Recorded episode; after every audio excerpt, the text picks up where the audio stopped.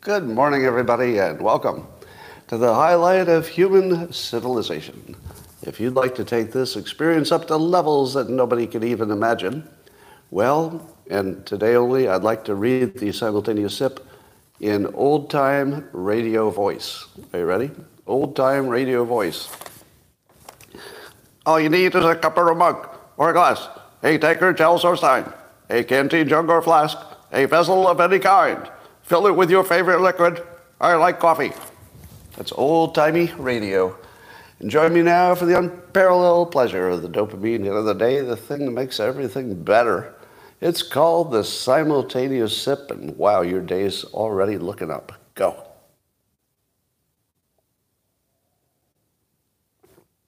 Ah, so good. So amazingly good. Well, I know you're here to hear about uh, the debate last night, and we will definitely get to that, but we need some palate cleansers first. This would be news that's not terribly important, but it might be fun. For example, the LAPD deployed a robot dog during a standoff with a perp who was on a bus the fun part about this story is, you know, the, the perpetrator's on a bus. He must have been armed. And the police are trying to get him off, but he won't get off. And then you see the little robot dog do, do, do, do, do, do, do, do. And by the way, that's, that's what the dog hums to itself, I think. We don't hear it out loud, but I feel like the dog, when it's walking, the robot dog, is going something like, do, do, do, do, do, do ba, ba, do. Because robot dogs, they don't care about much. They're just happy all the time. Do do do. Anyway, the robot dog just goes walks over, and it walks up the stairs of the bus and as soon as the robot dog is on the bus, the perpetrator is like, I'm out. I'm out. I did not count on robot dog.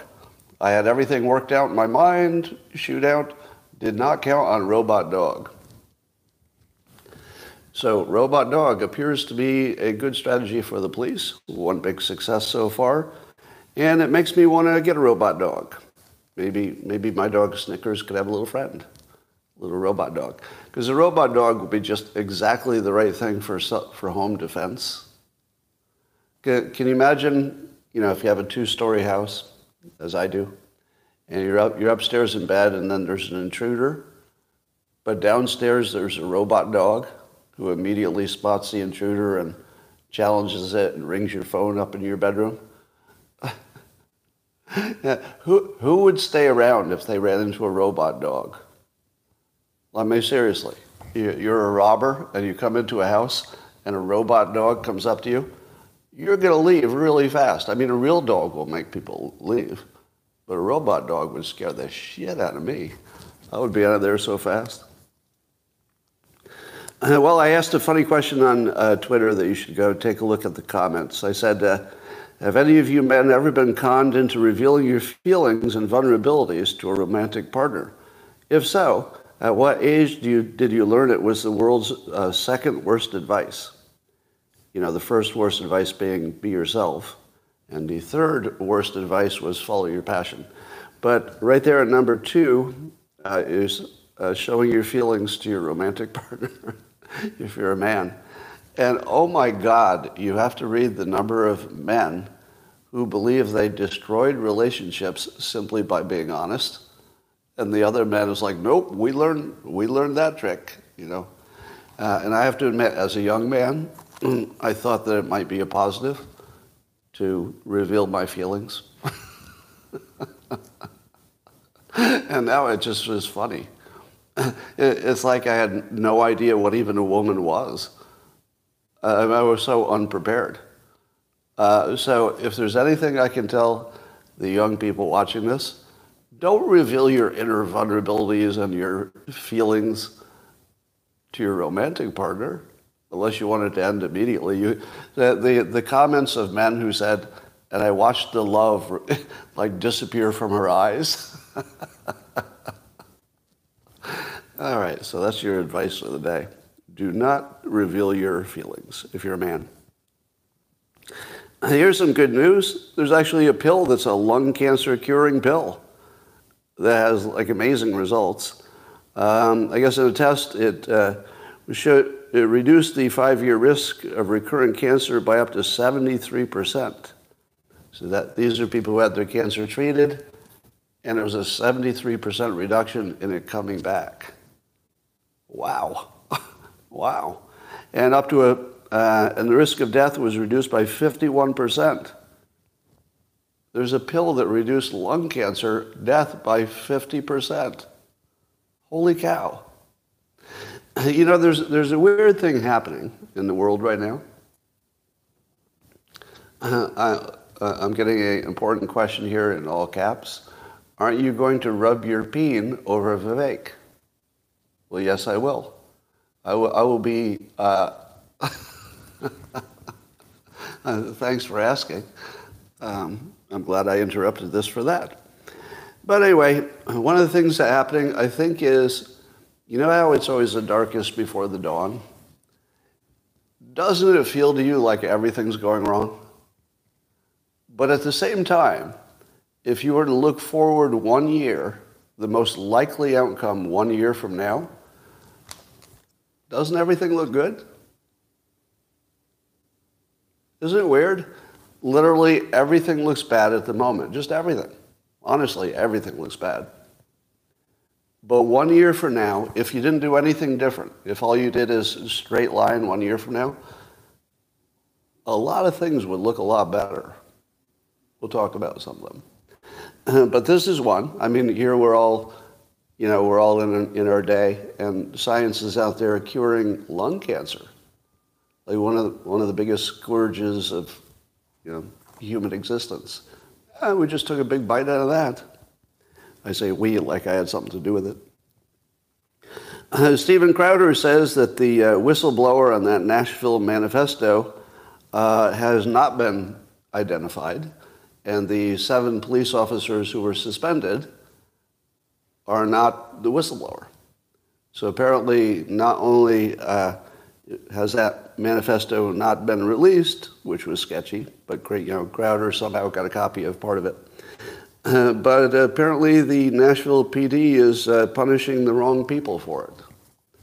So, Nashville PD has some explaining to do. But uh, interesting, the Crowder says they didn't get the right person. Um, here's some maybe good news, maybe not, but I, but I love it anyway. So, Mitt Romney, who's not going to be running for reelection, and Joe Manchin, who famously sometimes crosses over from Democrat to Republican leaning policies, uh, got together and they want to propose a fiscal commission to rein in the national debt. now, remember I told you, everything's bad at the moment, but almost everything looks better in a year. Would it be a good thing to have a national debt commission? Probably. I mean, it's better than doing nothing you know, I, I, can't guarantee that they would produce something that would, you know, be a benefit. Probably they run into the same problems everybody would, but it's not nothing. And, and I have to give uh, give some uh, attention to Mitt Romney. He's not running for reelection, but he wants to take on the hardest problem in the country. The the debt problem is the hardest problem. Now, you know what I would love for somebody somebody to work on the debt problem somebody who doesn't need to get reelected, somebody who is a financial brilliant guy, that's what Mitt Romney is, and somebody that you can't tell is a Republican or Democrat sometimes. You know, they call him a rhino. So here's what I love about this. and this is sort of a shout out to Mormons. I really love the Mormon culture. I really think, honestly, that Mitt Romney only wants to do this because it's the right thing to do. Like, I don't, I don't see a play. Do you? Does he make money off of this? No way. Does he get reelected? He's not running. It's kind of a brilliant play. So, um, you know, maybe it's like a long-term play to run for president or something, but I don't think so. Because if you're, if you're working on debt reduction, you're making half of the country hate your guts, and that's not going to change. So, um, and, and Manchin, you know, shows his value to the country again, just by being willing to not be always a team player. Very valuable, very smart. So I love everything about that. Now, if I had to guess, I don't think it will produce a result. But that's even more, uh, that's even more admirable. Somebody taking on something that looks almost like a suicide mission, still willing to do it. Uh, give, me, give me some more of that. I, I like the attitude more than I like the potential for a solution. Do you, do you know what the right solution is? Every budget cut 2% a year. That's it. Do you think that wouldn't work? Yeah, it would work. It would work. Because you'd have an entire year to save 2%. Everybody could do that. And then the next year you're like, oh, I can't do another 2%. But you'd have a whole year to figure out how to do it. You're going to have robots and AI and automation. Yeah, you do it. If you've ever, uh, here's some experience for you. I used to be the, the budget guy for a big bank. And I would be the one who would tell them, you know, what the budget was and how much it was going up. And I would collect their little inputs and put them all together. And then I would show them to my boss, and it would be a bottoms-up budgeting process. So every manager would have to say, uh, forget about what I had last year. If I were to start from scratch and you know reconstitute my group from scratch, this is what I would need. So that, that's a good, that's what Vivek wants to do. He wants to have a bottom-up process where everybody justifies every part of their expense every year. You don't, you don't just get another 10% because you said you need it, right? So that's good fiscal discipline. do you know how that works in practice? Now remember, uh, I'm endorsing Vivek Ramaswamy, and now I'm going to criticize his, his idea. yeah, just so, just so you think I have some independent thought. So the idea is uh, zero-based budgeting, that Vivek's idea, which is you have to defend your budget every year in detail. Now, doesn't that sound like a good idea? Compared to, hey, I need 10% more, but you know, forget the details. Right? Much better. Here's how that works in practice, because that used to be my job at a big company. I would make the well, it wasn't, you know, wasn't my orders, but the uh, departments had to do zero-based budgeting. They had to collect it up and give it to me, and then I had to take it to the boss. So I get all this zero-based budgeting, and I take it to the boss whose final decision it is. What do you think he did? Do you think he looked at all of the arguments of all of the departments and each of the projects and then figured out which one is justified and which one wasn't? No. How, how could he? do, you, do you think he knew enough about each of the, every asset that was involved in every project? No. Do you know what he did? Uh, I'll, I'll give you an impression of how he talked. Okay, very good, very good. Go back and tell everybody to cut their budgets by 10%. And I said, what? He goes, yeah, that's how much money we're going to have, so cut everybody's budget by 10%. And I said, well, yeah, let me explain. Maybe you've forgotten that I went back and found, you know, caused them to work in detail to figure out what they needed, and now this is the thing. So cutting 10% is irrational.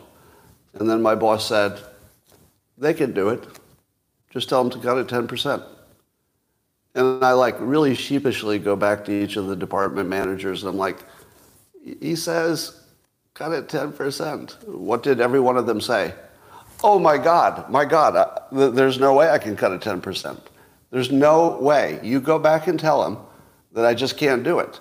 I've already cut it 20% compared to what it should be. I mean, I've already used fiscal discipline just to get it down to this. There's no way, no way in any world that I can cut it 10%. So I go back to the boss and I say, he says he can't do it. Just can't be done. What's the boss say? Calmly, yeah, just tell him to do it. That's it. So I went back and told them all to do it. Said, yeah, it's not negotiable, apparently. Just cut it 10%. How many of them succeeded? All of them. All of them. I mean, on average, all of them. You know, during the year, people would negotiate for a little more for a good reason or something like that. But basically, yeah, they all got a 10%. It was fine. Now, that, that lesson has stayed with me forever. Anytime you have a big, complicated budget about anything, you can cut it 10%. so cutting it 2% a year and then just keep going, 2%, 2%, 2%, would be exactly the kind of discipline you'd want.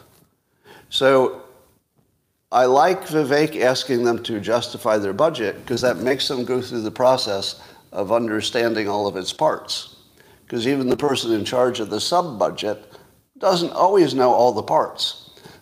so if they have to really work on you know, what is, what isn't, by the time the order comes down to cut the budget, well, they know all their parts. And they've ranked them already. So it's, it's not as hard. They go, ah, oh, damn it, I really wanted this new thing, but I can live another year without it. So uh, Vivek is absolutely right that they should do the, the bottoms up, but then when he gets his top number, he should just tell him to cut it. And, and that'll work. That will work. I don't know if this uh, debt commission will work, but Vivek's plan would absolutely work. All right.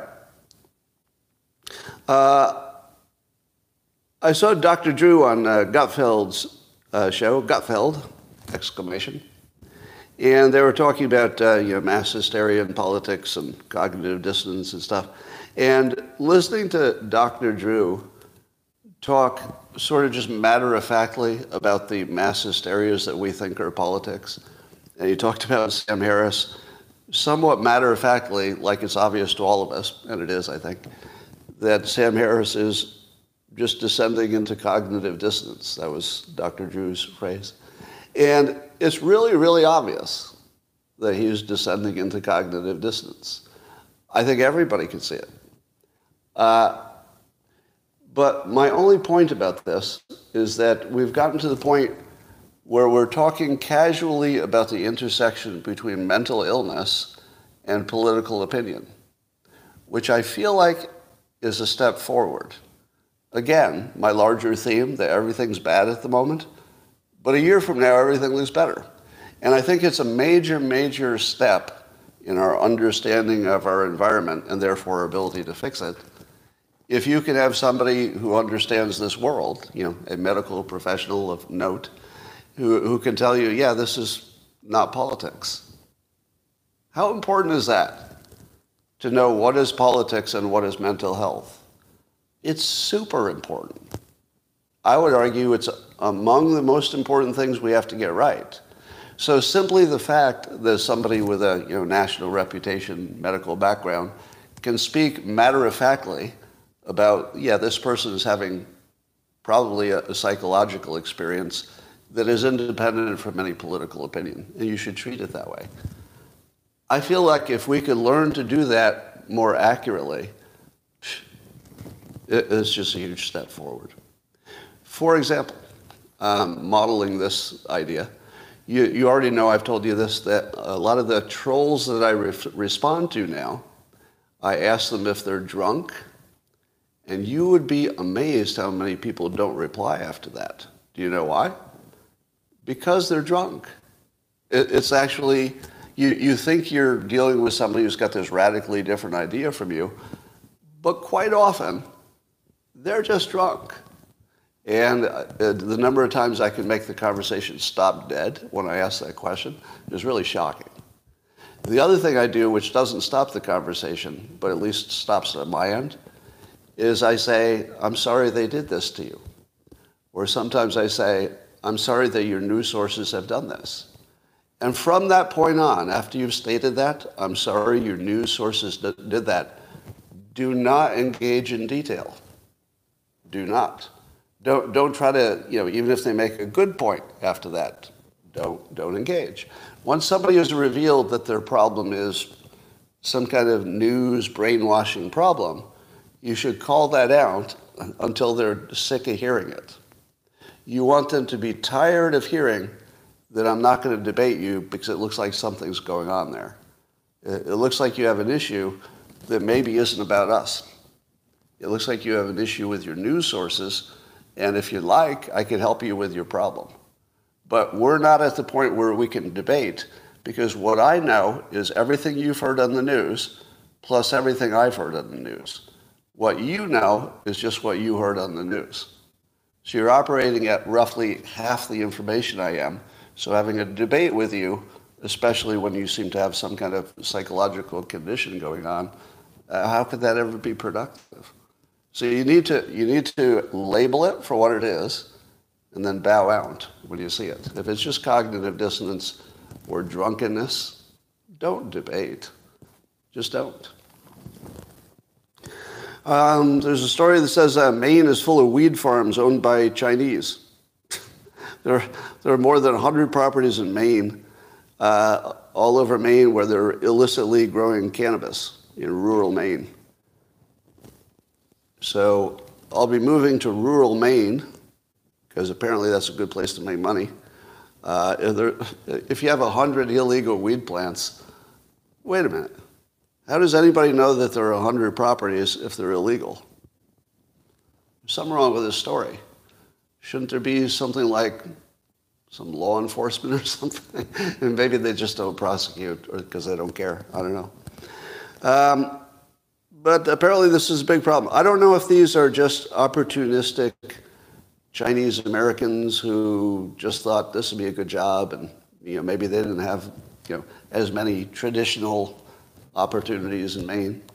So it could be just a lot of people telling other people, "Hey, I started a weed farm. farm. You should do it too."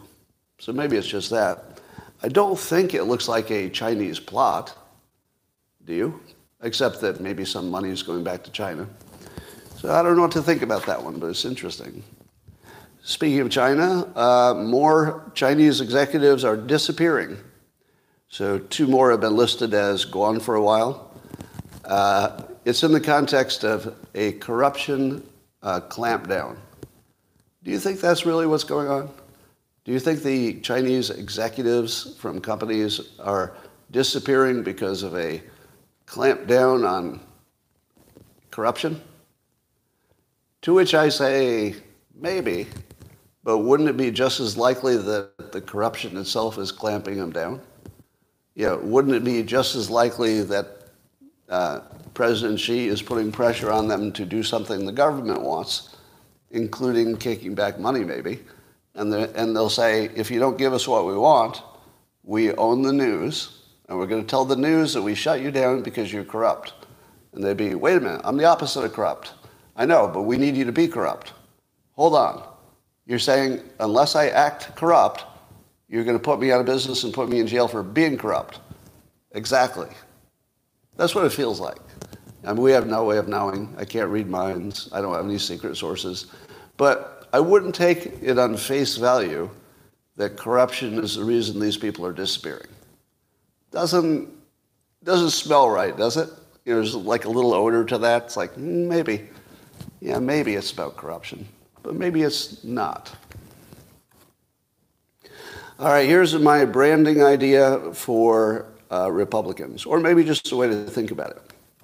Um, tell me if somebody's already said this, or did I already say it, or were you already thinking it? Maybe you're ahead of me. Two sentences to brand Democrats and Republicans. You ready? Democrats want the government to protect them, and Republicans want to protect citizens from the government. What do you think? Democrats want the government to protect them, which, by the way, there's nothing wrong with that. And Republicans want to protect you from the government, which, by the way, there's nothing wrong with that. See, what I like about it is that it doesn't say anybody's an asshole, right? Usually Usually that's sort of built into any political framing. What's wrong with Democrats wanting the government to protect them? Nothing at all. Nothing wrong with that. What's wrong with Republicans wanting to protect, protect you from your government? Nothing. There's nothing wrong with that. So those are just different approaches. Now, does it make sense to you that Democrats would uh, have a lot of single women in their ranks if Democrats want the government to protect them. Makes perfect sense. Because some people will feel they need protection. Other people who are well armed and living in the country and making their own money just want, don't want the government to take their shit. So you could both be right. So there might be a way, there might be a way to find some unity by simply understanding that both sides are right about the single most important thing they're trying to do. If you let both sides do the thing they're most that they're focused on, you might actually find something that works. Because you do need somebody to protect you from the government, but sometimes you need the government to protect you from other things. Those can both be true. So I put that out there as a symbol that things are not hopeless. There might be some good stuff on both sides. You know, the devil's in the details. So the Department of Health and Human, and we will talk about the, uh, I'll talk about the uh, debate in a minute. Um, the Department of Health and Human, Human Services, they've got a new uh, pronoun strategy saying basically uh, it's okay if you inadvertently use the wrong pronoun. You know, nobody's going to get fired for that. But if you consistently use the wrong pronoun, it would be considered sort of a hate situation, and you could get fired or, or uh, punished for that. Now, uh, my only take on this is that this is what I call word thinking. The whole pronoun situation is word thinking. Word thinking is when you try to replace you know, reason and facts and logic with a definition. Because if you can get somebody to accept your definition, then it feels like you won all the argument that never happened. So if somebody can say, but I'm a woman, then they win all the argument about can they play on the sport, what bathroom do they use, you know, what, what's on their driver's license, etc. right? If you give them, I can use my word any way I want, and it's different than how you use words, it, it gets them to win automatically all the argument, which you've not even had. So that's called word thinking. It's where you're trying to get there without the benefit of argument. So the pronoun stuff is just that. Now, most of you already know, I'm actually in favor of calling anybody whatever they feel comfortable with. Like, I don't have a problem with that. It's just that you better not have a problem with me if I do it wrong. Sure, I'll, I'll humor people. I will humor you. For the same reason that I would, uh, I would honor your request to be called a uh, Ms. or Mrs or miss or whatever you wanted, ma'am, anything you want. It, uh, to me, it's just you know part of the constellation of good manners. And I also am often asked, what should we refer to you as? You know, I used to say cartoonist, and then I said author. Now I like to say disgraced cartoonist. So when I'm introduced, I like people to just say disgraced cartoonist. I just like how it feels, honestly. Sort of a pirate situation. anyway, so it's word thinking. Don't get caught up on allowing it to be an argument. It's not an argument for anything. Most of you have seen by now, if you're on social media, the meme, oh, well, the story, I guess, about a 77 year old man who shot some activists who were blocking the road of traffic. Now, uh, it's a 77 year old guy. He's, he looks like he's an American, American, right? But he was living in Panama. He's a lawyer and was a professor. And he just had a handgun. And when uh, the activists were blocking the traffic for it looked like miles, the angry bearded white guy comes out with his handgun and starts, you know, trying to move stuff. But there was one big rock that was hard to move. And then he gets sort of, you know, surrounded by the not surrounded too closely, but they were talking to him in a little group. And, and one of them is jabbering, jabbering. And I, apparently the guy could see that they were going to continue blocking the road. So he just shoots two people to death in cold blood to unblock the road. Now, I have very conflicting feelings about this story. Number one, I don't think those people deserve to die. And I think they were called climate activists, but I think they weren't actually. I saw some reporting that said it had more to do with some economic ownership of something. So it was, it was a bigger issue, not, not the environment. But in either case, they blocked the traffic of people who were, not, were minding their own business and trying, just trying to get somewhere, just trying to get to work, get home. And unfortunately, the guy with the gun has this look about him like a white guy who's just had too much. He just reached his limit and decided, fuck it. I'm just going to go out my own terms. Now, the real story here is probably completely different than what we imagine from the outside. It could be mental illness.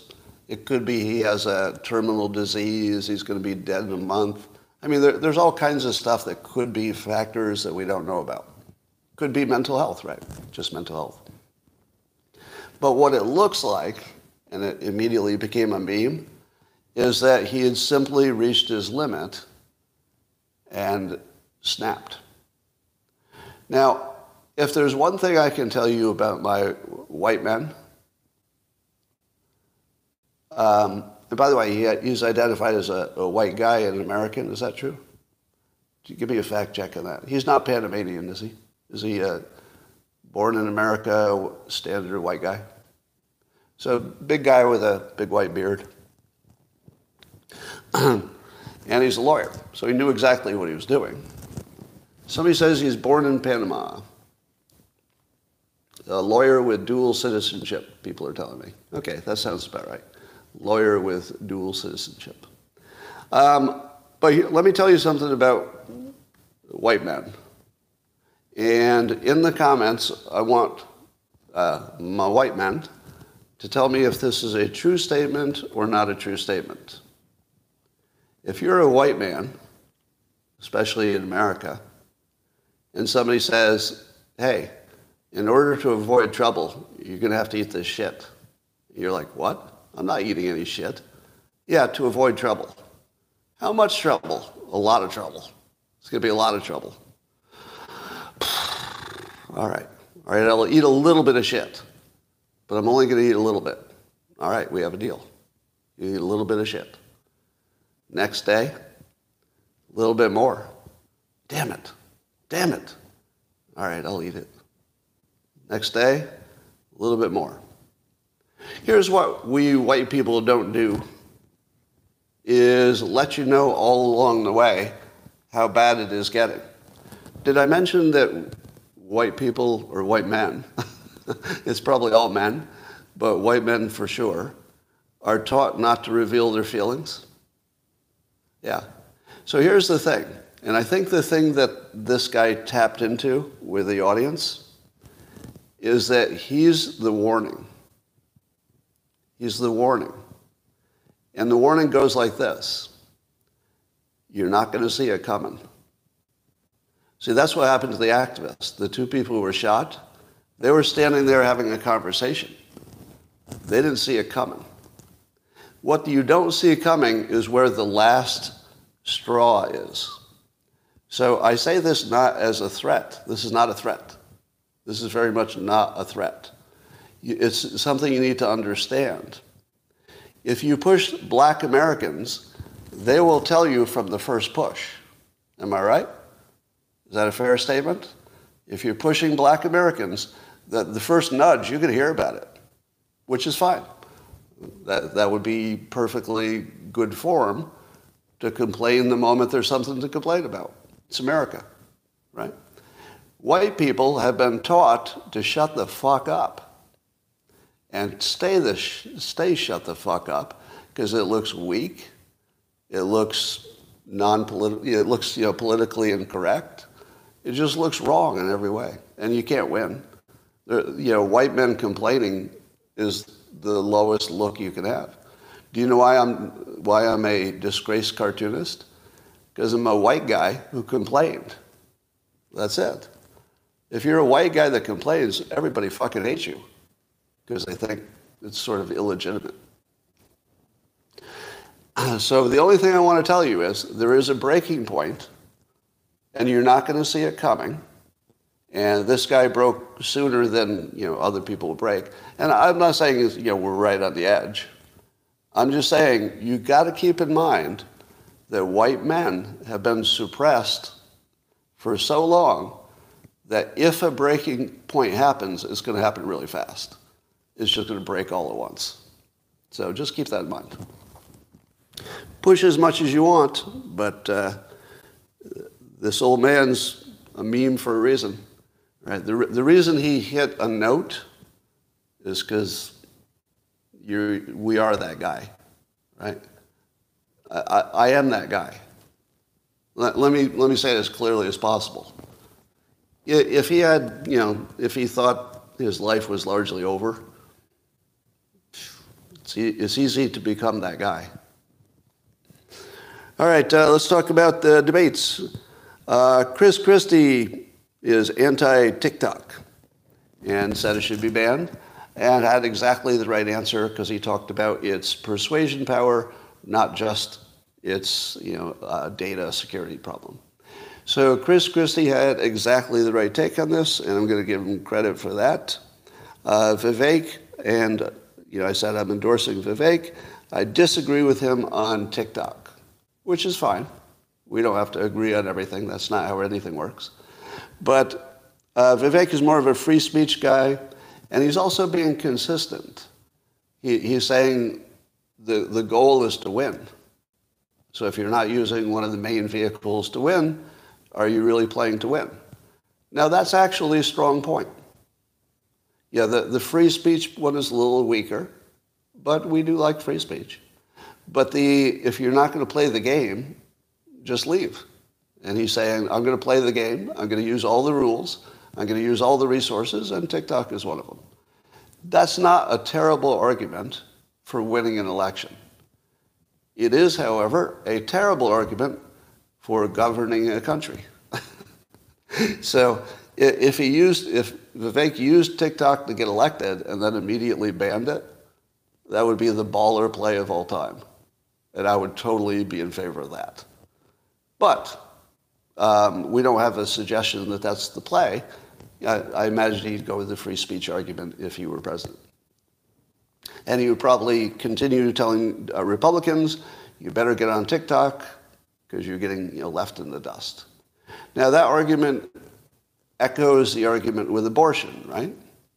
If you try to operate on principle on abortion, uh, you lose the election.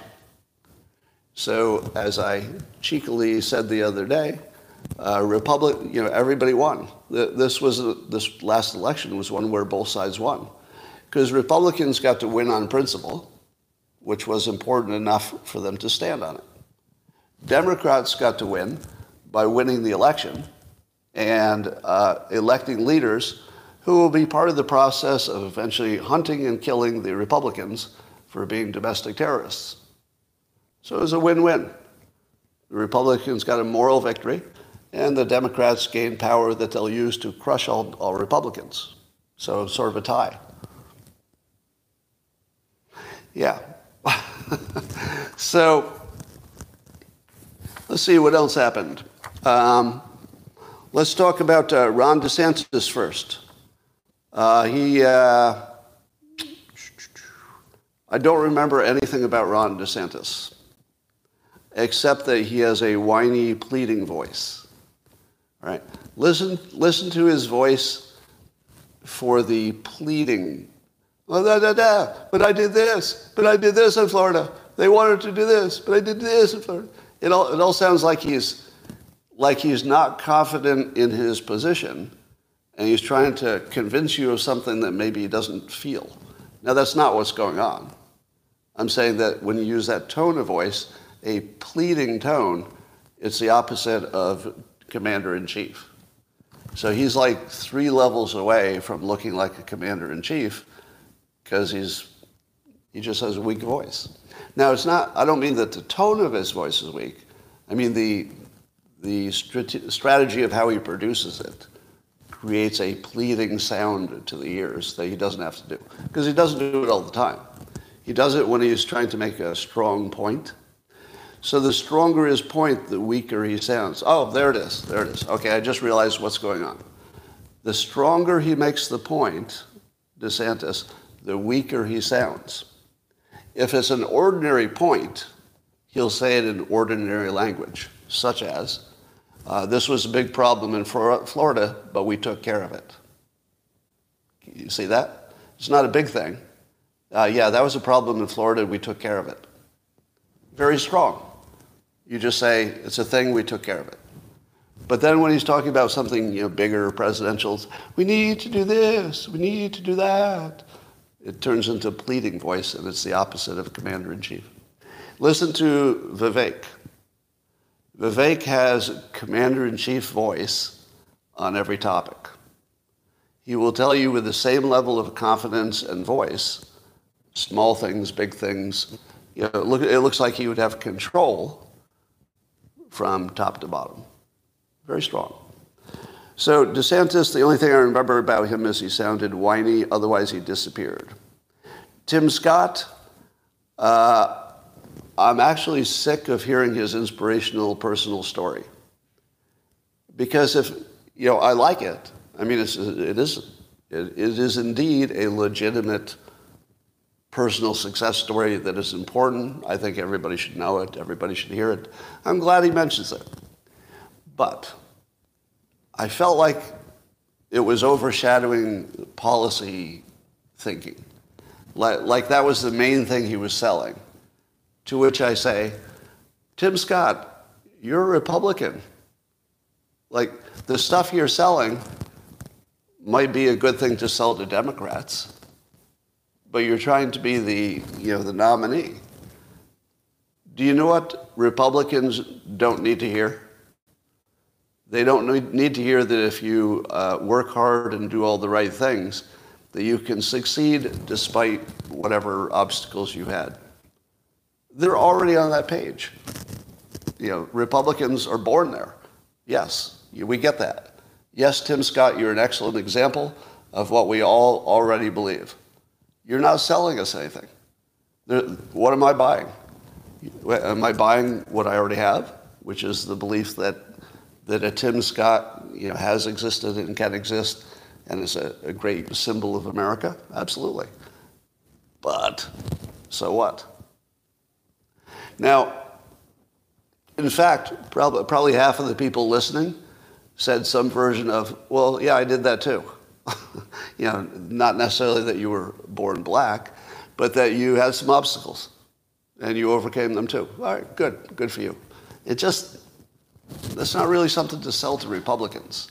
You know, it makes sense to tell Republicans you can sell it to Democrats, but he was selling to the wrong audience, is what it felt like. So I don't think he made much of a dent. But the real competition, of course, was uh, Nikki Haley, who did great, largely because I think she has more uh, female support in the Republican Party than some of the others. And Vivek, uh, wow, did he go hard. So, summary it was Vivek's uh, debate. Vivek won the debate. I think this is true, but as I think of every debate I've ever seen, I don't think I've ever seen anybody win a debate that hard. Have you? Has anybody seen anybody in any debate who ever won as hard as Vivek did last night? I've never seen it.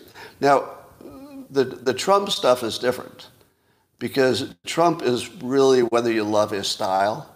If you love his style, then you did say he won all the debates. But then you listen to the pundits, and the pundits would be, well, you know, he was a wild man. He didn't exactly win. Trump could actually give you a difference of opinion of who won the debate, and did, and did. But in my opinion, I doubt any Democrat or any Republican who is serious could have seen that debate and given it to anybody but Vivek. Ha- have you seen anybody this morning or last night uh, on any news channel, left or right, did any did even one person think that anyone but Vivek won. Have you seen it? Did anybody think Nikki Haley won? Did anybody think DeSantis made an advantage or that Tim Scott made a move? Uh, I'm right, right? There was a complete uh, unanimous opinion that Vivek won the debate. When do you ever see that? I'm seeing some no's. Was there somebody who said somebody else uh, won? We'll talk about the details in a minute. Frank Luntz said what? He thought somebody else won? A drudge poll said Haley won. all right, let's talk about that. So, uh, of course, it's all about the quotes. If you were, uh, if you were trying to pick a winner, here's the way I would do it. Whose statements do you remember the most? Whose statements do you remember the most? Luntz said Haley. Amazing. Um, so here are some of the things that Vivek said. Um, he started out by saying, We've become a party of losers at the end of the day. Uh, is it cancer? The Republican establishment. Let's, let's speak the truth. He goes, Now keep in mind that Ronna McDonald, Ronna McDaniels, I'm sorry, not Ronna McDonald, Ronna McDaniel, the chairwoman of the RNC, was in the audience. Right? Imagine saying this on stage when the chairwoman of your own party is sitting in the audience. This is what he said. I mean, since uh, McDaniel took over as chairwoman of the RNC in 2017, we have lost 2018, 2020, 2022. No red wave, that never came. We got trounced last night in 2023. And I think that we have to have accountability in our party for that matter. He said that to the Republicans right in front of him. Now, that's just about the most baller thing I've ever seen in politics. And apparently, there's some reporting that Ronna turned to somebody in the audience, somebody must have overheard it, and said, He's not getting a penny from us. Meaning that the Republicans' party won't give uh, Vivek any help. To which I say, You mean he won twice? he won twice? That you're not going to give him money? Okay. You just made me like him a little bit more. Then he goes on, he says, uh, Look, the people there cheering for losing in the Republican Party. Think about who's moderating this debate. Another amazing point, right? Uh, because the moderators were you know, left leaning media.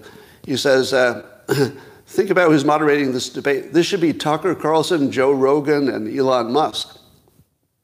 You know, separately, I think he said, you know, um, you know, why isn't Greg Gutfeld moderating the debate? Now, all good names. Um, I think Elon Musk not the right one. Maybe he could attend or something. But that's a pretty good point, isn't it? Why do they agree to debates when people are going to ask them angry Democrat questions? When, when it's literally the Republican, the Republican uh, primary, and they're having angry Democrats ask them questions? Like, who decided that was a good idea? I don't know, but was Ronna McDaniel part of that decision? Would, would that be the decision making process? I mean, that's just a disaster. That's a ridiculous, ridiculous thing to do, given that you have you know, people on the right who would be the right people to ask the questions. So Vivek is making sense all over the place. He's showing guts all over the place, does not have a pleading voice, and is not apologizing for who he's, who he's offending. Love it. Um, he also said that uh, Joe Biden took a $5 million bribe for Ukraine, and that's why we're here. Holy shit. That's pretty direct.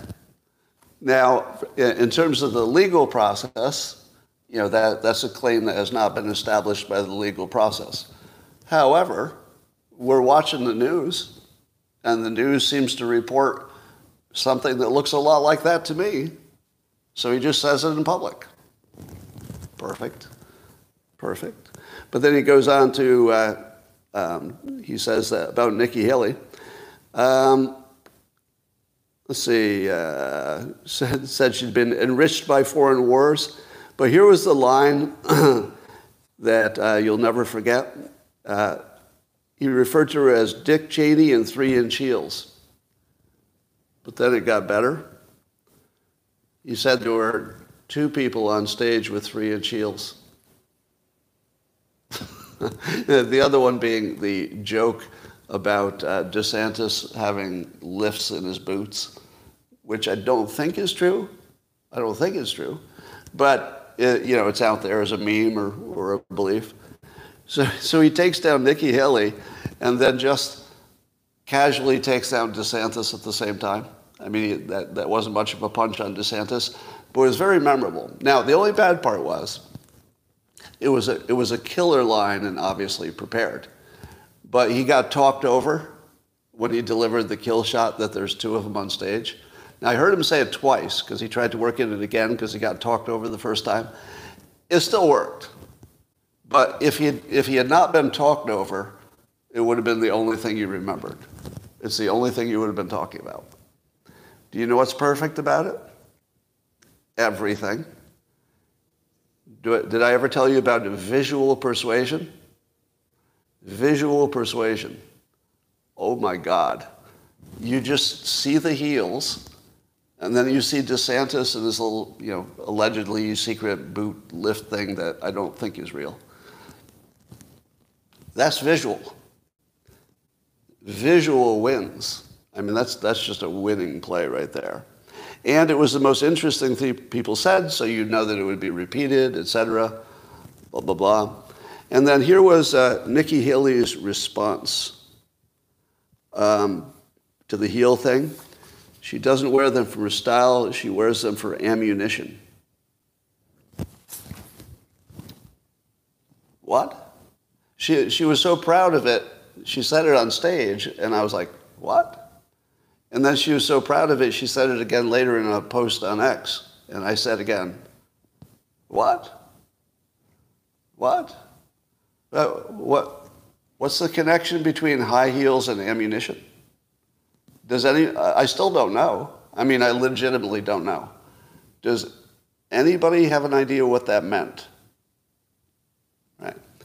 Now, that seems like somebody fell apart.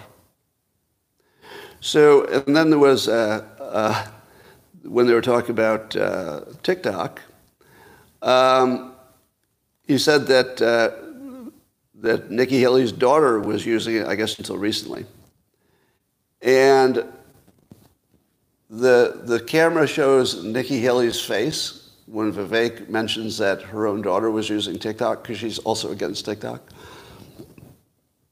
And her face Here's the problem she lost her frame. The frame is I'm a powerful person. You should not see me as, you know, somebody's wife or something. I'm, you know, I'm going to be commander in chief. So that, that's the frame she's selling. I'm the toughest one up here. I'm tougher than the guys. You know, I'm going to go after, you know, these people, blah, blah, blah. I'm tough. As soon as Vivek mentioned the daughter, she snapped into mother mode. Did you see it? Did you see her face?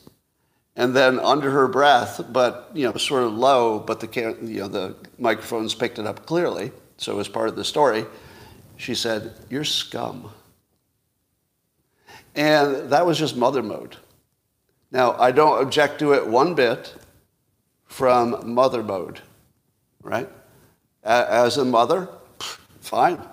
That, that was a perfectly appropriate defend your family, call this guy scum. However, she's not running to be your mother. She's running to be your commander in chief. And Vivek threw her out of the frame so easily that unfortunately it's going to play to stereotypes, meaning it looks like she's not emotionally stable to be the commander in chief. Now that's what I saw. I don't know if other people like interpreted it the same way, but I saw him shaking her with just a few words, completely out of command mode and into mom mom mode. And I don't want mom to be my president. I love mom. Mom is amazing. Mom is better than the president. But I don't want I don't want mom vibe in the office. I don't want somebody who can that quickly be unframed. And that was, in my opinion, that was the end of her run. to me, that was the end of uh, Nikki Haley. I think Vivek just put the shiv in and turned it. I've never seen anything like it, really. I mean, it was amazing. Now, Vivek already also went after her on getting rich. Apparently, she was in debt while she was in government um, at, at the UN. She was bankrupt or in debt. That's the claim. I don't know if it's true, but that's the claim. And then she joined a military contractor, and that her family became multimillionaires soon after. Now, uh, it's, a, it's a good attack point. But it should be said that all of it is transparent and completely legal and unfortunately pretty common. You don't have to like it, but I'll at least say nothing illegal and it's all, you know, sort of obvious. So it's a fair attack point, and he attacked it well. Um, and then uh, Vivek talked about the fentanyl, and you know he would be tougher on it. And he said, uh, if a Big Mac had fentanyl in it, we wouldn't call that an overdose, you'd call it poisoning.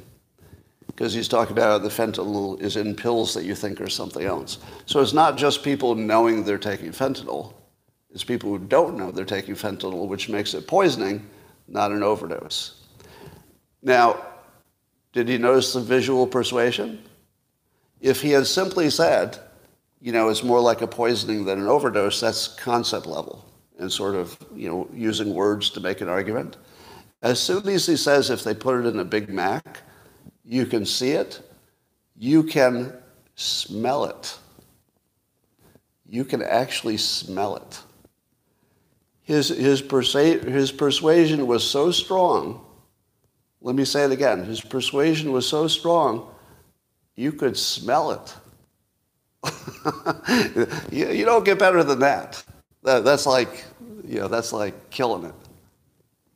All right. Um, so what else? Um, oh, and then at the end, his closing statements. Oh my God, this was strong. He, he says, uh, "End this farce." That he's talking to the Democrats. Uh, end this farce that Joe Biden is going to be your nominee. We know he's not even the president of the United States. Uh, he's a puppet of the managerial class. And by the way, puppet's a good word too, because that's visual.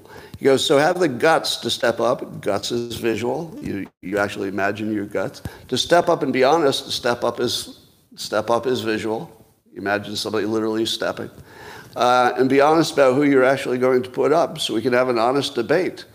Biden should step aside and end his candidacy now so we can see whether it's Newsom, Michelle Obama, or whoever else. Just tell us the truth so we can have an honest debate. Oh my God, that's good. oh my God. Oh my God. It's exactly what you wanted to hear, but you didn't expect. You didn't expect it at all.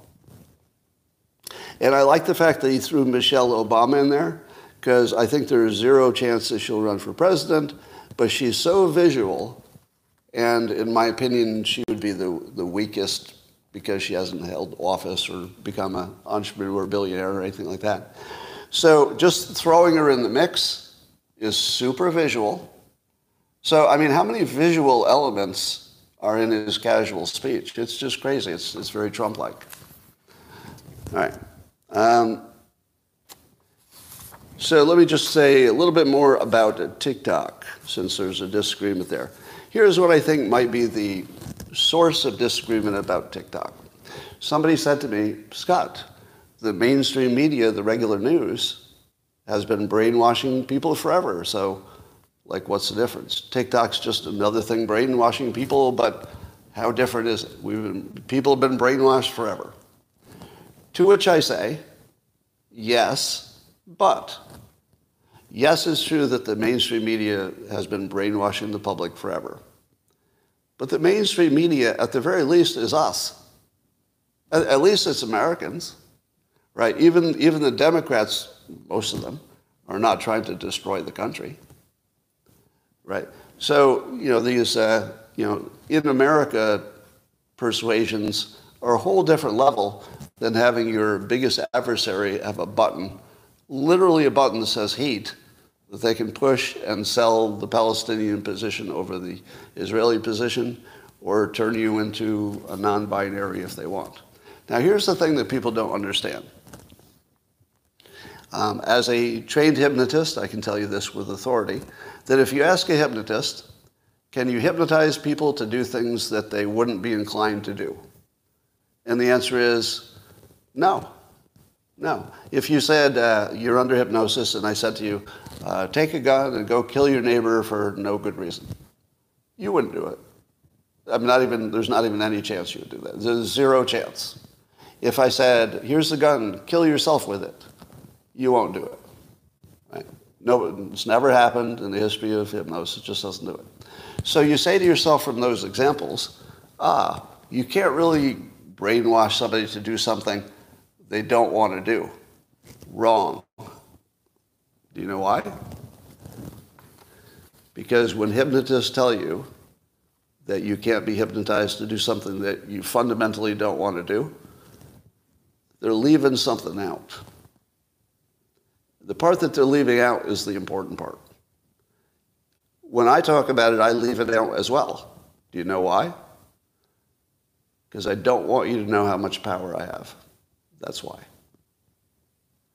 No, I could not make anybody uh, shoot their neighbor. I do not have that power. But I can tell you your neighbor is worth shooting. The first time I told you, you'd say, nah, probably not. By the hundredth time I told you your neighbor is worth shooting, you'd start to think it was true. So here's the thing that you need to understand.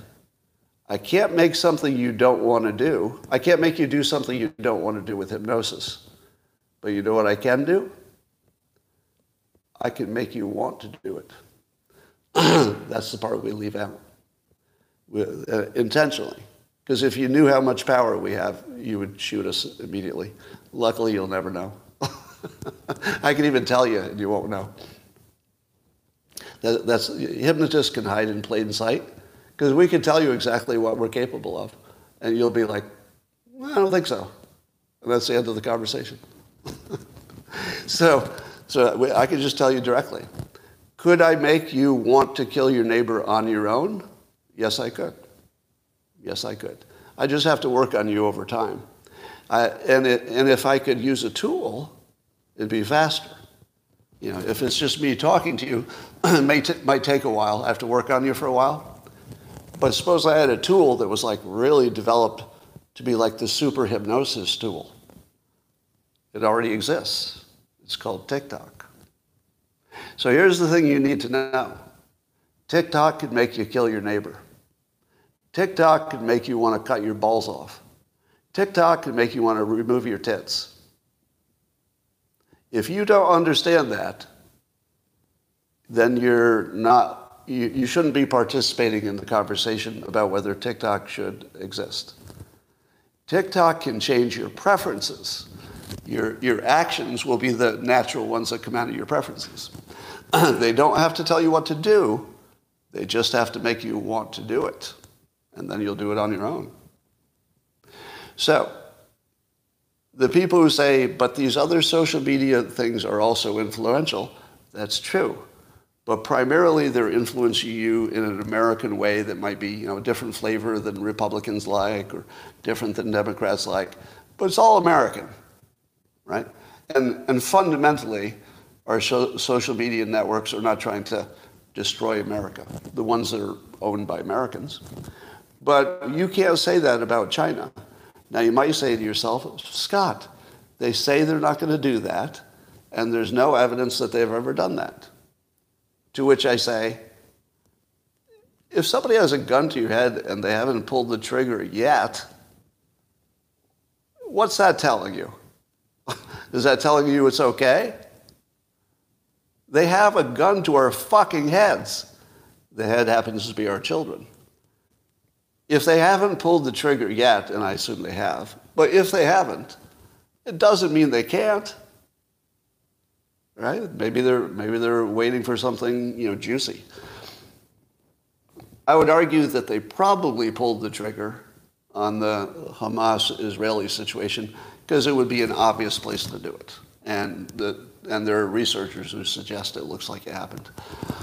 So uh, that's why I disagree with Vivek Although I do, I do think he backs his opinion by saying winning is more important, you know. But I'd love to see him win using TikTok and then ban it. Um, that would be the Willie Brown technique. Willie Brown, when he was accepting money from tobacco companies, at the same time the uh, legislature that he was in charge of was debating smoking policies. And somebody said, how can you be part of this, you know, smoking, you know, where it's legal to smoke discussion if you're also taking money from tobacco companies?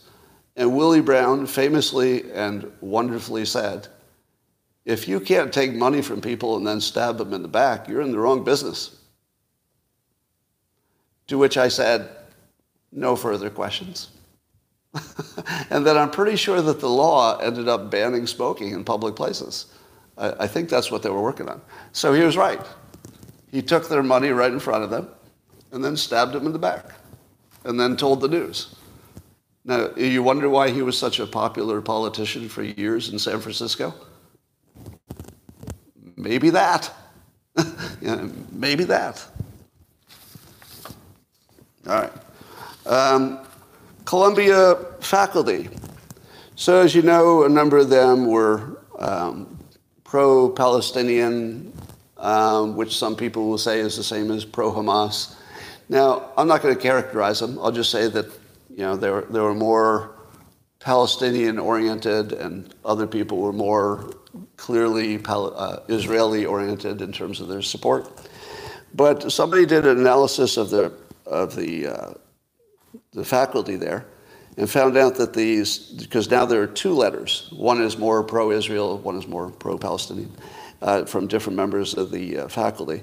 But somebody analyzed where the faculty members come from, like which disciplines. It turns out that the STEM, the STEM faculty overwhelmingly supports Israel, and it was the humanities and social sciences that seemed to back Palestinian slash maybe a little bit Hamas activity. Does that surprise you? uh, here's another way to say it. this was the polite way to say it. Here's another way. The, the smart people backed Israel, and the less smart faculty backed uh, Palestinians. Now, I hate to say it, but probably, if you did an IQ test with the STEM teachers versus the humanities teachers, I think there'd be a difference. Right?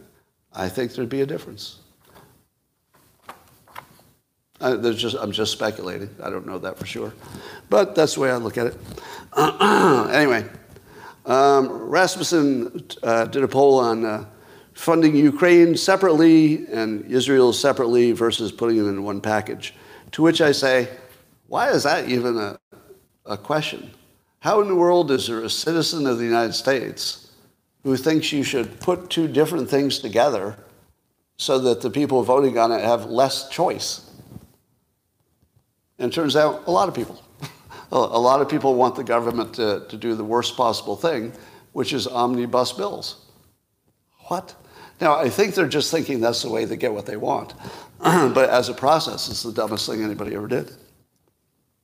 So the results were uh, 50% of U.S. voters think it's better um, if aid is voted on by Congress as standalone, but there's still 35% who believe it would be better if Israel and Ukraine were part of one package.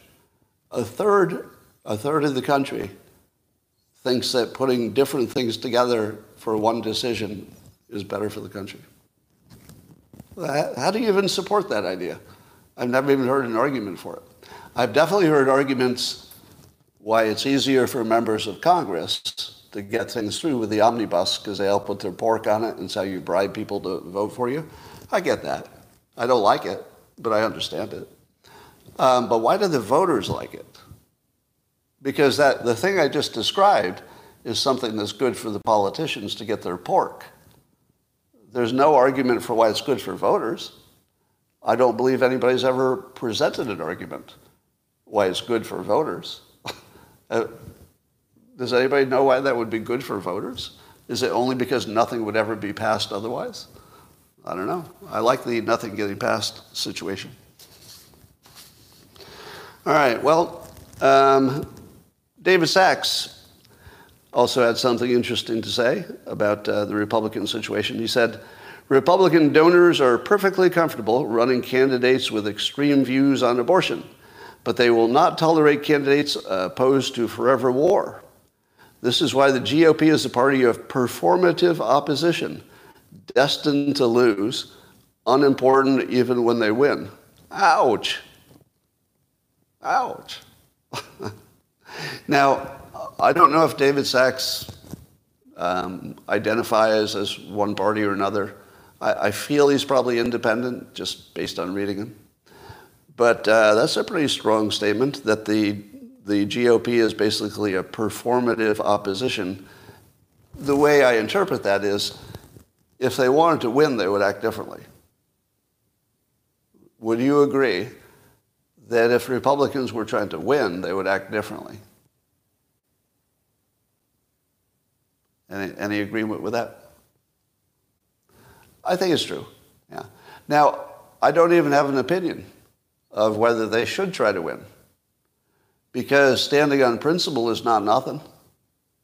You know, standing on principle to protect the unborn, if, if that's what you think is, you know, if, if in your view that's just the most important thing, and I can see why somebody would have that view. Um, you know, but at least you know you're dying. You know, if, uh, if you think it'll make a difference, it makes more sense. But suppose you knew it wouldn't make a difference. What if you knew it?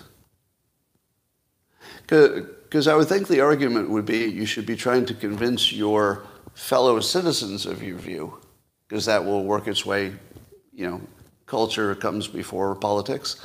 So if you're, if you're trying to change somebody's culture by changing the law, aren't you doing it wrong? Shouldn't, shouldn't the long-term GOP strategy be to change people's minds and then that would, you know, downstream would be politics. So I, I worry a little bit about the GOP strategy of trying to change your culture by changing your law. I, I just don't know that that's the way anything works. So it would explain why it's not working. Now, I also don't know that you, that you could ever change people's minds. You know, people, are, people are pretty locked in on this. So and you can see why. You know, unfortunately, follow the money works. well, actually, you, you want me to uh, fix um, everything about abortion? In my opinion, it's not a coincidence that follow the money explains why uh, young women would prefer abortions, right? Because if they have the child and they're not ready financially, it's the worst financial thing that could happen, even if it might be wonderful in other ways. So, as I often tell you, that follow the money predicts even when it shouldn't. Well, abortion is exactly the case where it shouldn't. Would you agree? Abortion is about literally, you know, what is life? And, and at what point do you protect it or not protect it? I mean, that's what it should be. But is it a coincidence that it, coincidentally, is exactly the same as their financial interests. It's not a coincidence. If you were, in my opinion, if you change the financial element of it, it would be completely different. For example, now this is not a recommendation. this is more to think through the, the, the idea that it's really a money question, and we pretend it's about other things. It's kind of a money question. And, and it goes like this Suppose you uh, had a law that says if you forego your abortion and have your baby and give it up for adoption, you will receive $100,000. What would happen to the abortion rate? Well, probably people would have babies just, just to get the 100,000. Is that okay? It might be. it might be okay because we have a population decline problem, right? But, but just use that as your uh, mental, uh, it's just a mental exercise. If you could imagine that money would solve the problem, then you have to ask yourself if it was always about money. That's sort of a real head scratcher, isn't it? If you could solve it with money, was it always about money? In my opinion, it has always been about money. In my opinion. Because the moment you paid somebody to have that baby instead of abort it, I think they'd have the baby. You just have to pay enough. Now, we could never afford to pay everybody $100,000 to have a baby. But as a mental experiment, if you think it's not about the money, well, then you have to explain why money would change people's behavior if it's not about the money, because you know it would. There's probably not one person here who's disagreeing with me that a whole bunch of single women who found themselves pregnant uh, in a way they didn't want, a huge percentage of them would say, you know what, for $100,000, put it up for adoption, gets a nice family, maybe. Uh, you say we can afford it? You might be right. So Michael says that we can afford that. And I, you might be right, because $100,000 might be a drop in the bucket to what a baby normally costs. So, you know, you could argue about whether the government should be paying it. It's a separate conversation. But, um, yeah. And then if you are part of the party that thinks the government should be protecting you, then you have a perfectly consistent situation. Oh, the, at, the, at the moment, the way the government protects single Democrat women is by allowing them the option of having an abortion. So to them, just some number of them, that would feel like being protected. Oh, you gave me this right, so now I can, I can handle my situation the way I want to. But suppose instead the government protected you by saying that if you found yourself in that situation, we'll, we will uh, support you. Uh, let's say you get free medical care. Let, let's throw that into just for the experiment. Free medical care and $100,000 the, the day it's given up for adoption. Suddenly that looks like protection, doesn't it? Right? Because some number of women who have abortions um, do have a problem with it. Is that true? I'm not a woman, but can, can the women um, confirm that? That there are some number of people who, who believe in abortion, who have the abortion, but then they say they just don't feel good with it ever. They're, they're never quite right with it. So if the government were protecting those women by allowing the birth to happen, but everybody comes out financially and health-wise and everything else, that would look like protecting. Can you imagine a major candidate suggesting paying people to have the baby? I'm going to make a prediction. Somebody's going to, somebody is going to suggest that. That's my prediction. Because we have an unsolvable problem right now, completely unsolvable. And if somebody came up with a solution that people go, huh, that doesn't solve every problem, right? Because you still have you know, rape and you know, there'd be the edge cases, everything else. But imagine that your proposition to single women is that if you get pregnant against your will, or maybe even intentionally, you're going to make money. Uh, how many votes did Obama get because people mistakenly believed they were going to get Obama phones? I don't know. Probably a few. But if you could change the, the if you could change the, uh, the feeling that people have about Republican opinion on abortion, and you said, look, we will make you rich, not rich, but you know, we'll, we'll solve some of your problems, and we'll keep you healthy during that process, that's a pretty strong package. Now, I don't know if it's a good idea because I haven't run the numbers, and I don't know what, what would be the number that would be the right number. It could be 50,000. You know, 50,000 is an insane amount of money, you know, if you're just getting by. But 100 sounds like a done deal. If you tell somebody they'll get $100,000 and they don't see a way that they would ever have that much money in normal ways, I think you could literally buy the votes of young women. Am I wrong? It, let, us let's take let's take this approach. Just keep it in your mind. So the Republicans have this problem with abortion. It will just keep them out of office forever.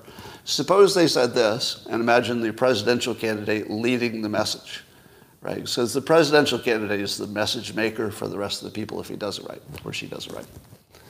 So imagine Trump or Vivek, or even both of them, saying, uh, here's the deal. We do not believe that a president should be making health care decisions. Now, that's a strong, strong statement. And it gets you out of the business of saying what a person should do in their personal life. But somebody still has to be in control. And that's why you say, that's why we drove it down to the state. Now, here's how we'd like to protect people. We'll give you $100,000. You know, this is my proposal, for example, uh, to have the baby plus health care, even if you don't have health care. We'll make sure you get quality health care the entire time you're carrying, plus, you know, however minute, you know, maybe six months after that or something. And, and then that's how we'll protect you. Because here's what I feel like. I feel like if you're a single woman, you think the Republicans want to screw you and the Democrats want to protect you. So Republicans should actually use the word protect. Here's how we're going to protect you. We're going to offer you the option of having the baby and making money. But only you and your doctor and your state can decide what's legal or appropriate. I'm giving you an extra option that you've never seen before. That would be really strong, wouldn't it? Am I crazy? Give me, give me, a, give me a check. Because I'm just sort of spitballing here. Would it be crazy for a Republican president to say, You do not want me part of this decision. I do not want to ever decide that somebody should live or die as an American if they've been obeying the law, right? If somebody is a terrorist, I'll make that decision. But you do not want your president to be arguing whether your baby should live or die. I, the president should always be in favor of maximum human American life. Always. There should be no exception. But should the states have a, an argument about it? Well, that's up to the state, right? It's up to the state. It's up to the voters. Should the doctor and the mother have some, you know, decision-making ability? Yes. And you should have more than the president. This is one case where the, the voter should have far, far more power than the president of the United States. Might, maybe the only one it's the best example of it. But as the President of the United States, I can make sure that you at least have another option that protects you, uh, serves to increase the population, and keeps everybody healthy, and can take down the temperature of the people who think they need to kill each other over this issue. I, t- tell me this wouldn't work. Would it work? I mean, as a not only as a messaging thing, but actually a partial solution to the actual problem. The word mandatory comes to mind. Yeah, so there'd be no mandatory anything from the federal government. Test is small. There you go. Thank you. Yeah, is it something that could be tested? Could you, I mean, that's, that's the beauty part. I mean, the beauty part would be you say, look, we don't know if this would work. Wouldn't you love to hear that from a leader? Wouldn't you love to have your leader say, we don't know if this will work, that's why we're testing it. But here's the idea behind it, here's the transparency, we'll tell you how it goes. I'd love to hear that. All right, um, let's talk about uh, uh, Ian Bremmer posted this. He said, oil, pr- oil prices are presently lower than when uh, before the Israel-Gaza war began. Who predicted that? That oil, oil prices would actually go lower? But he also says that Iran staying on the sidelines, uh, despite long-standing support and training of Hamas, and nobody about to attack them. How does he know that? How, do, how does he know nobody's about to attack him? I think he's right. I hope he's right. But apparently, what uh, is going to happen instead is that Biden has made at least one attack, maybe more, on the um, external proxies that have been attacking American bases. To me, it seems like we should wipe out all the proxies. Would you agree? Yeah, you have to make being a proxy look like a really bad idea. Because so far, being a proxy has been like a, a way to get money and power if you're a, a little leader of a terrorist group. So you have to just make it a bad idea. It's like, did you get money from Iran? Yes or no? Well, yeah, we got a little money, gone. How about you? Uh, are you operating on your own or did you get money from Iran? Well, you know, a little bit on our own, but a little bit of money from, and you just disappear. We should literally wipe out every proxy. You know, Hezbollah is a special case, so you know maybe, maybe you do them last, or maybe not, because they're too powerful at this point.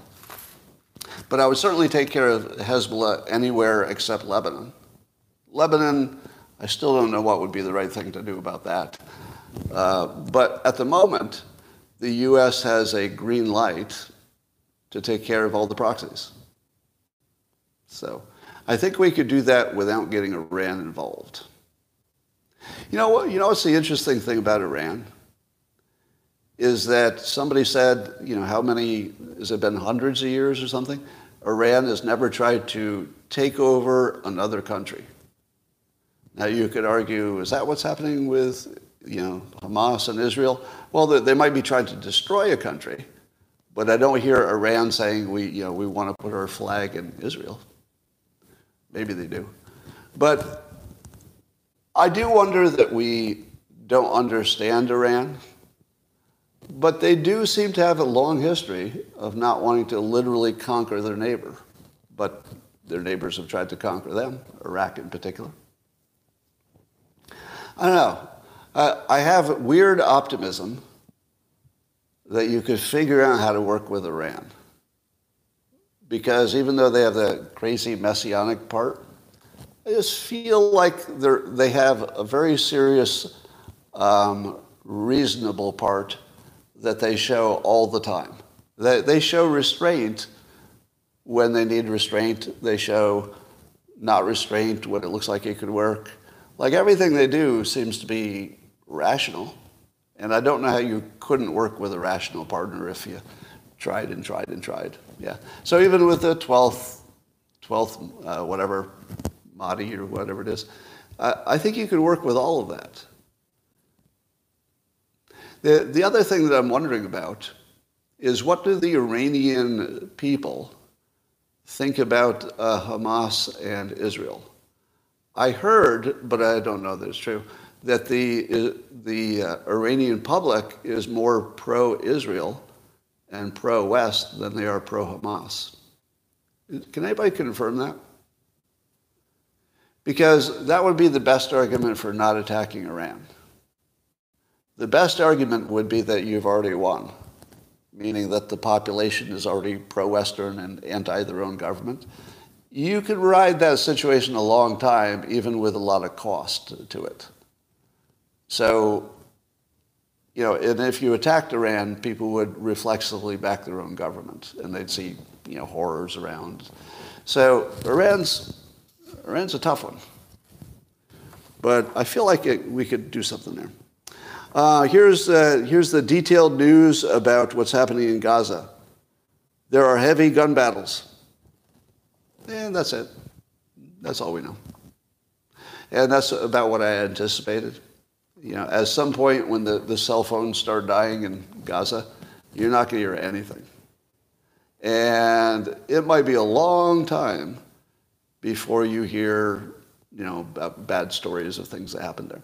Now, allegedly, the uh, Israelis are making some aggressive push, um, but I think the I think the pushes are probes and going after like a specific objective and then probably pulling back but then also shrinking the perimeter.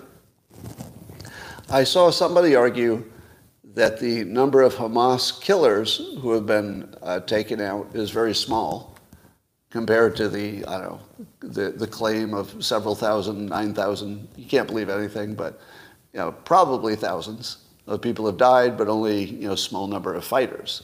So some people said, well, that's proof that you're doing something the wrong way. You're killing all these innocents, but only this small sliver of actual fighters. To which I say, the other fighters are already waiting in their graves. I don't think you're counting this right. If, if you had, you know, 99% of an army was already in sealed coffins below the ground, technically alive, you would not say to yourself, man, those guys are good, they're getting away.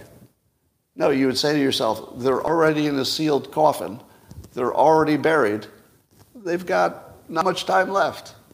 So I would argue that you know every armed uh, Hamas fighter is basically dead or dying, and uh, even though they haven't sealed off all the tunnels, they will.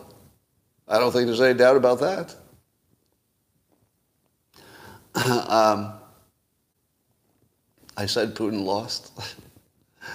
no, I didn't. uh, crazy talk. All right. Um, I think I said anything could have happened. All right. Yeah. And, and I, there's a comment here that Persians are wonderful people. That's my experience. So all of my contacts in America with uh, people who came from Iran or have any background there, amazing people. Uh, just universally awesome culture and people. So that, that, that's part of it. All right, so we won't hear much about that. That, ladies and gentlemen, is my way too long show for the day. I hope you enjoyed it. Um, I remind you that if you're looking to buy gifts for this holiday, you better order this one soon. The beauty of this book is it's, is really perfect for a gift for almost everybody because it's got reframes to improve your life in a lot of different ways, and maybe just reading one sentence changes your life. Um, quite a few people tell me that their lives have been changed. But the reason I tell you to do it early is because I'm independently published, which means that Amazon prints the books um, as they're ordered. So I don't want you to be like a week before Christmas because I don't know how quickly they can print them. So if I were you to be comfortable before the end of November, and I'm not even positive that's soon enough, but that's what I'd go for. I'd go for before the end of November if you look if you're trying to get it as a, a gift. And if you're looking for the Dilbert calendar as a gift, uh, it only exists in digital form this year and only for subscribers of um, the X platform. If, if you're subscribing to me, you can get the comic and the, the daily comic that's new, Dilbert Reborn, but you also see daily the Dilbert calendar. Uh, and the Dilbert calendar will be the, the comic that ran exactly 10 years ago on that same date as a, as a running theme. And I think you'll like seeing what 10 years ago looked like in Dilbert. At the same time, you're seeing the new one, and you'll, you'll be able to look at the contrast. I think you'll enjoy that. So you can also see that on the Locals platform, scottadams.locals.com, and that has more political stuff. So if you don't want to see the political stuff, for a few extra bucks. Lots of other content as well. And you just want the comic, go to the X platform. All right? And ladies and gentlemen, that's it for today. And I'll say goodbye to YouTube until tomorrow.